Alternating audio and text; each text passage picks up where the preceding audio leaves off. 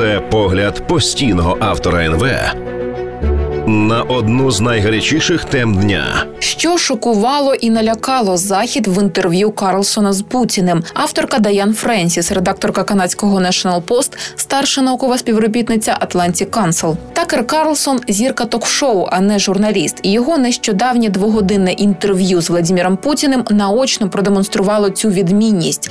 Він пасивно слухав, як Путін виказує фейкові історичні факти. Карлсон жодного разу не кинув Путіну виклик і не поставив очевидного запитання про те, чому його версія історії або його уявні образи на захід виправдовують скоєні Росією криваві безчинства проти мирних жителів, дітей, проти міст, історичних місць і шкіл в Україні. Він не закликав Путіна до відповіді за вбивства і поранення понад півмільйона людей за останні два роки. Він дав Путіну уникнути відповіді за руйнування українських будинків та інфраструктури, за загибель 10 тисяч мирних жителів і за те, що він спровокував потік із понад 6 мільйонів біженців до Європи. Карлсон не порушив питання про звинувачення Росії у воєнних злочинах у Бучі 2022 року і про березневі звинувачення міжнародного кримінального суду на адресу Путіна за незаконну депортацію тисяч дітей з окупованої України. Інтерв'ю Карлсона не можна назвати журналістикою. Це була співпраця.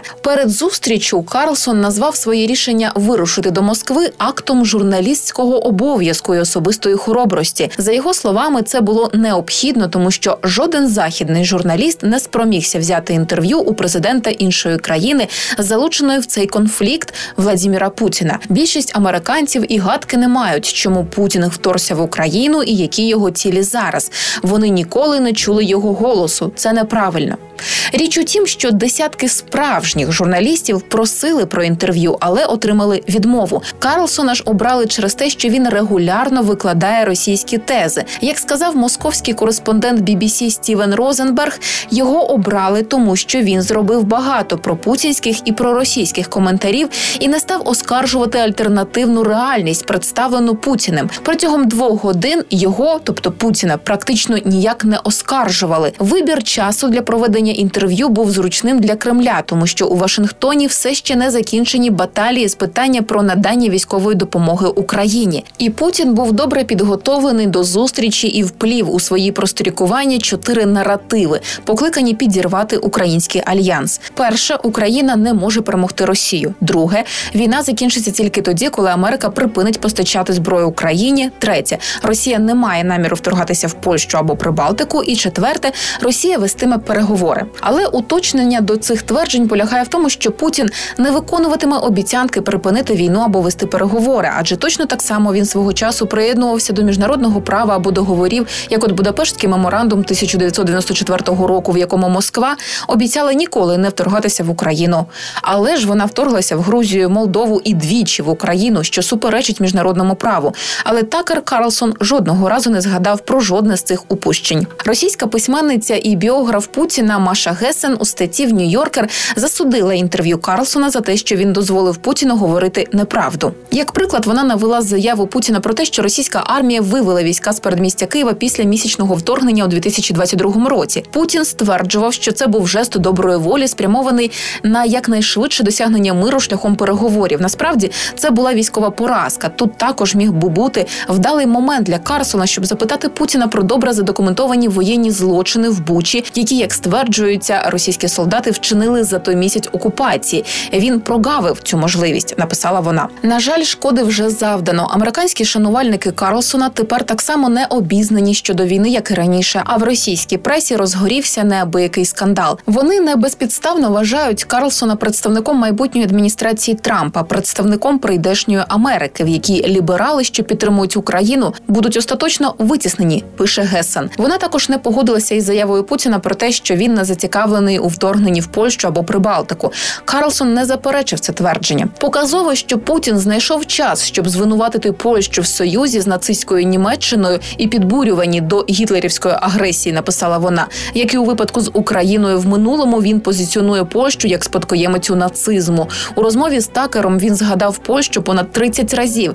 На місці Польщі я б злякався, і вона злякалася. І всі європейці теж наступного дня після інтерв'ю канцлер Німеччини Олаф Шольц зустрівся з президентом Джо Байденом у Білому домі, щоб висловити солідарність і підтримку у збільшенні військової допомоги. Він виділив мільярди на потреби України, а також написав у Wall Street Journal потужну статтю, в якій стверджує, що перемога Росії в Україні кардинально змінить обличчя Європи. Євроньюз, консорціум європейських мовних компаній, написав угідливий відгук про ганебний провал і Карлсона. Російський лідер повторив безліч добре відомих спірних обґрунтувань конфлікту, включно з тим, що він був необхідний для того, щоб захистити російськомовних в Україні та не допустити, щоб країна Україна стала загрожувати Росії, вступивши в НАТО.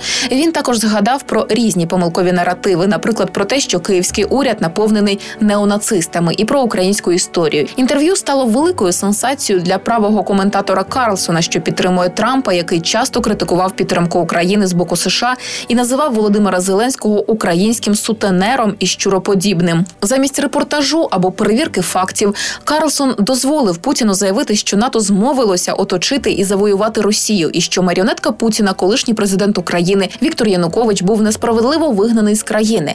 Але факти такі, що український диктатор, який найняв колишнього керівника передвиборчого штабу Трампа Пола Манафорта і дорого заплатив йому за макіяж і консультації, 2014 року поспіхом поїхав до Москви разом із мільйонами доларів. Жоден із цих важливих фактів не був згаданий такером Карлсоном. Однак найбільш непередбачене те, що Карлсон повторив у своєму відео після інтерв'ю наймерзеннішу заяву Путіна: Росія не є експансіоністською державою, сказав він. Потрібно бути ідіотом, щоб так думати. Професійні брехуни у Вашингтоні намагаються переконати вас, що цей хлопець Гітлер, що він намагається захопити Судецьку область або щось на кшталт цього. Жодної аналогії. За іронією долі, батько Такера Річард Дік Ворнер Карлсон був справжнім журналістом. Із 1986 по 1991 рік був директором Голосу Америки. Ця організація пропагувала західні цінності і розвінчувала кремлівську пропаганду, чого не можна сказати про його сина. Авторка Даян Френсіс, редакторка канадського National Post, старша наукова співробітниця Atlantic Council. Це погляд постійного автора НВ на одну з найгарячіших тем дня.